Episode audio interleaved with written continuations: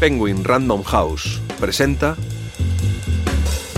el podcast de Revista Lengua.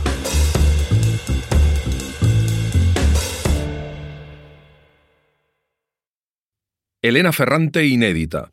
La vida después de la hija oscura. Por Elena Ferrante. Tras La hija oscura, la novela sobre el lado opaco de la maternidad que ahora ha vuelto al debate a partir de la película de Maggie Gyllenhaal, Elena Ferrante pensó que no volvería a publicar. Con inusitada generosidad, en este fragmento del erudito y delicioso En los márgenes, Lumen 2022, ella misma explica cómo salió de ese estancamiento gracias a dos libros protagonizados por dos parejas de mujeres, y cómo esa amiga del borrador que no avanzaba pasó de ser necesaria a ser genial. Este artículo contiene fragmentos del audiolibro En los márgenes, narrado por Marta Fernández y producido por Penguin Audio.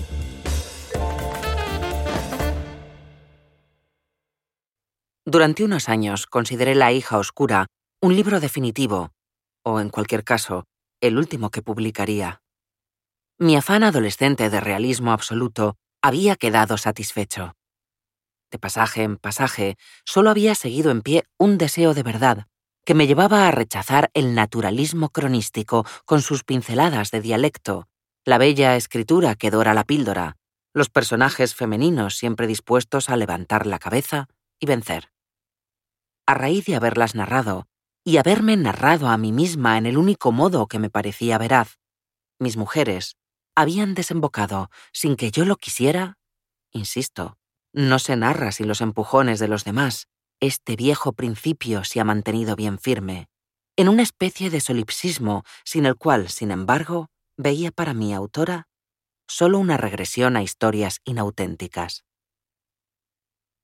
Después, de modo por completo ocasional, volví a un libro que leí en cuanto Feltrinelli lo publicó en 1997 o 1998. Tú que mi guardi, tú que mi racconti.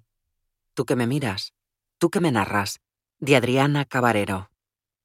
Aquella primera lectura no me había hecho bien, al contrario, había debilitado mi confianza en el camino que había emprendido con el amor molesto. Aunque el análisis del impulso femenino por narrarse y el deseo de ser narradas me pareció muy apasionante, o al menos así lo recuerdo. No obstante, ahora no quiero hablar de aquella primera lectura, sino de la segunda. Intentaba superar el callejón sin salida de La hija oscura, esbozando una nueva historia de madres e hijas, una historia desbordante que, según mis intenciones, debía extenderse a lo largo de 60 años, cuando volví al libro de Cavarero. Me pareció un libro nuevo, como si nunca lo hubiese leído, hasta en el uso que hace de Karen Blixen y del cuento de la cigüeña, relatado en Memorias de África. Pero lo que avivó mi imaginación fue una expresión: la otra necesaria.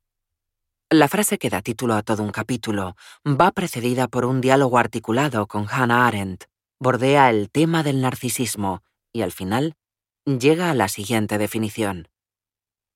El otro necesario es un finito que sigue siendo irremediablemente otro en todo lo insustituible, frágil y no juzgable de su existencia. Recuerdo que aquello me sacudió. Me pareció que necesitaba ese otro para salir de los tres libros anteriores y, no obstante, seguir dentro de ellos. Quiero, sin embargo, proceder con orden. Entre los muchos libros que Cavarero utilizaba para desarrollar su argumentación, en un momento dado introducía «Non credere di avere dei diritti», «No creas que tienes derechos». Texto muy importante del feminismo italiano, preparado por la librería de Ledone de Milán.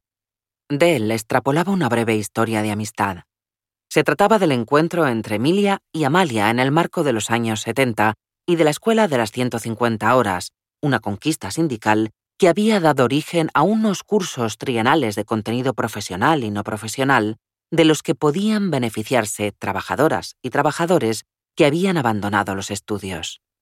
Amalia era una magnífica narradora natural y, al principio, encontraba a Emilia aburrida porque siempre contaba las mismas cosas. Pero después, A fuerza de leerse mutuamente los ejercicios que hacían para el curso, Amalia había prestado más atención y se había interesado por la escritura fragmentada de Emilia. Y como Emilia apreciaba hasta las lágrimas lo buena que era Amalia, ésta se sintió en la necesidad de escribir los hechos de la vida vivida por su amiga y regalarle el texto. Un regalo del que Emilia no se separaría y que, conmovida, llevaría siempre en el bolso. Yo había leído «Non credere di avere dei diritti» hacía muchos años, pero no me había fijado en Emilia y Amalia. Sin embargo, Cavarero sacaba aquellas tenues figuras de mujeres de las dos paginitas en las que se las describía y hablaba de ellas con gran inteligencia y sensibilidad. Escribía sobre el carácter narrativo de las amistades femeninas.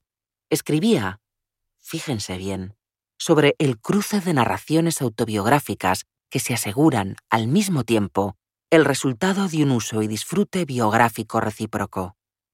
Escribía: «Funciona aquí un mecanismo de reciprocidad por el cual el yo narrable de cada una pasa a la autonarración para que la otra conozca una historia que, a su vez, puede contar a otros y a otras, claro, pero sobre todo, puede contar de nuevo a quien la protagoniza».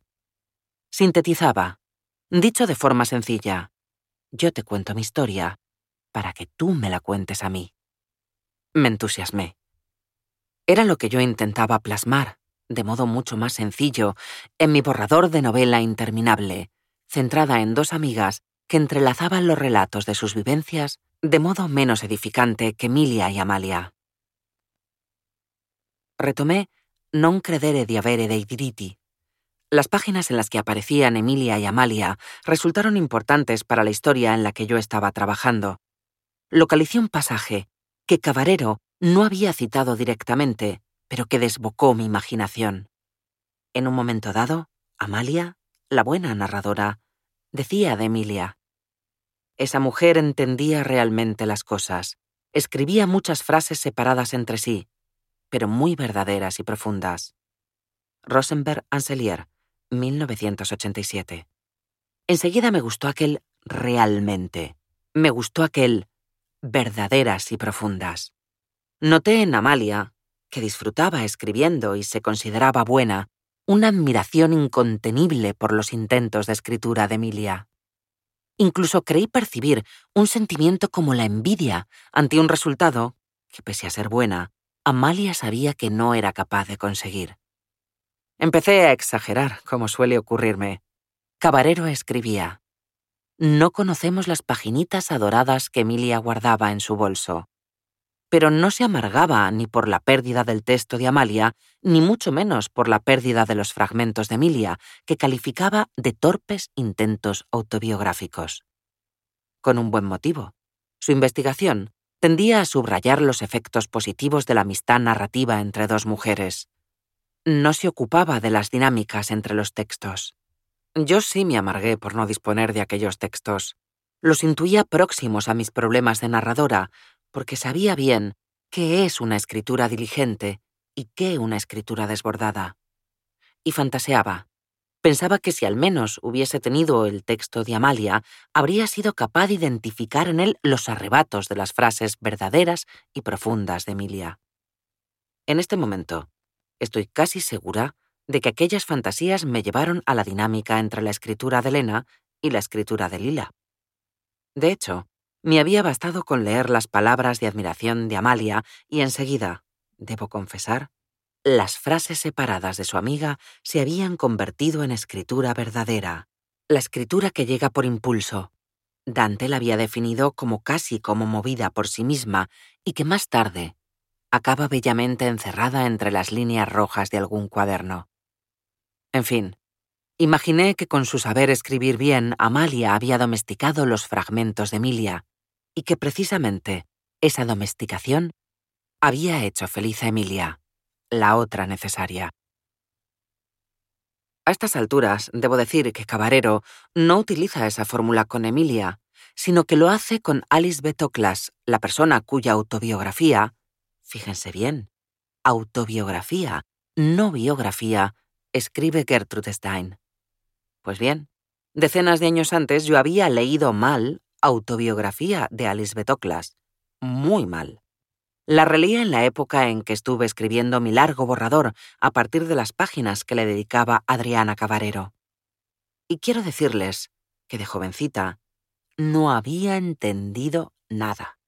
Autobiografía de Alice B. Toklas es un libro maravilloso, fundacional por su estructura, por su ejecución.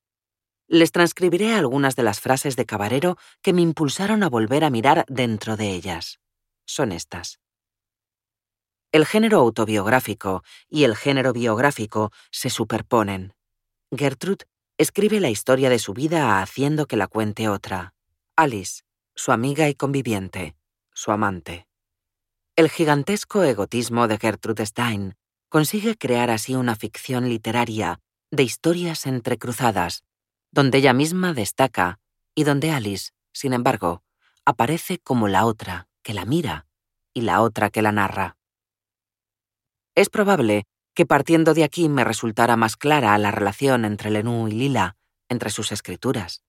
Y es probable que partiendo de aquí empezara a pensar que sería capaz de salir de Olga, de Delia y, sobre todo, de Leda, trabajando en una especie de recíproca alteridad necesaria, es decir, narrando un vínculo entre dos personas tan unidas entre sí como irreductibles entre sí. En esta dirección me impulsó con mayor motivo la relectura de la autobiografía. Tenía la impresión de que ese libro había salido también porque en la escritura, y tal vez también en la realidad, el egotismo de Gertrude, como lo llama Cavarero, se realiza a través de una doble función. La de la autora, Gertrude Stein, que firma el texto, y la del personaje al que la autora atribuye su nombre, Gertrude Stein, impreso en la cubierta. Pero cuidado, si leen o releen el libro, sigan el desarrollo línea a línea de Alice Toklas. En su calidad de yo narrador, ella destaca con lujo de detalles. No es casualidad que en las espléndidas líneas finales, cuando Gertrude, al ver que su amiga no se decide, prometa escribir la autobiografía de Alice, promesa que queda así formulada en la traducción de Pavese. La escribiré como Defoe escribe la autobiografía de Robinson. La escribiré del mismo modo que Defoe escribió la autobiografía de Robinson Crusoe. Es decir, mi querida amiga, amante, esposa, te trataré de la única manera en que es posible escribir la autobiografía de otro, haciendo una ficción en primera persona, tu primera persona de protagonista. Una Robinson, desde luego, no una Viernes. Por lo demás, aunque es la esposa y la elegida para escribir sobre las esposas de los genios, ¿cómo podría Alice, en la economía del texto, sin la talla literaria necesaria, reconocer y representar con verosímil habilidad no solo a las esposas de los genios, algo que por lo demás hace muy bien, sino también a una esposa genial, Gertrude, narrada en tercera persona entre varones geniales? Quiero acabar citando un párrafo famoso en el que Alice escribe sobre la primera vez que vio a Gertrude. Lo que más me impresionó fue el broche de coral que llevaba y su voz. Debo decir que en mi vida solo he conocido a 3 genios y en las 3 ocasiones sonó una campanilla dentro de mí. Y no me equivoqué. Y debo decir que en los 3 casos ocurrió antes de que consiguieran la consideración general de genios. Los 3 genios de quienes quiero hablar son Gertrude Stein, Pablo Picasso y Alfred Whitehead. Subrayo aquí solo una cosa. Me pareció maravilloso que una mujer, la mujer cuya firma salía en la cubierta, se definiera audazmente, por boca de su otra necesaria, como genio, y al mencionarse junto a 2 hombres, se colocase en primer lugar. Me pareció de un descaro inigualable y me eché a reír. Fue una risa de simpatía. No puedo jurarlo, pero creo que desde aquel instante, tras haber puesto durante un tiempo a mi cartapacio el título de la amiga necesaria, pasé después a titularlo l'amica geniale. Si quieres leer este y otros artículos, entra en revistalengua.com.